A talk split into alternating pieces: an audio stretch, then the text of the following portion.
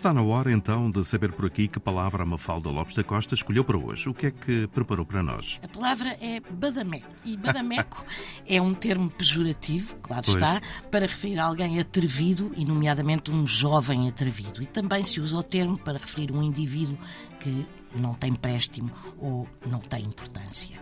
Um Badameco deriva de vademecum, que em latim significava vai comigo, e designava não só os manuais de ensino, como também a própria pasta que os estudantes carregavam com os apontamentos. E, por analogia, passou-se igualmente a designar por vademecum os prontuários, os registros de medicamentos ou de fórmulas, em suma, todos os livros contendo os dados necessários ou essenciais para a prática de uma determinada profissão e, por extensão, também os guias e os roteiros. Curiosamente, deve-se à vulgarização do termo vademecum o aparecimento da palavra Badameco, que inicialmente Badameco era uma forma pejorativa de designar apenas os estudantes, ou seja, aqueles que tinham a pasta escolar, o vademecum. Maravilha, sim senhor, sempre a aprender aqui na Palavra do Dia, edição Mafalda Lopes da Costa.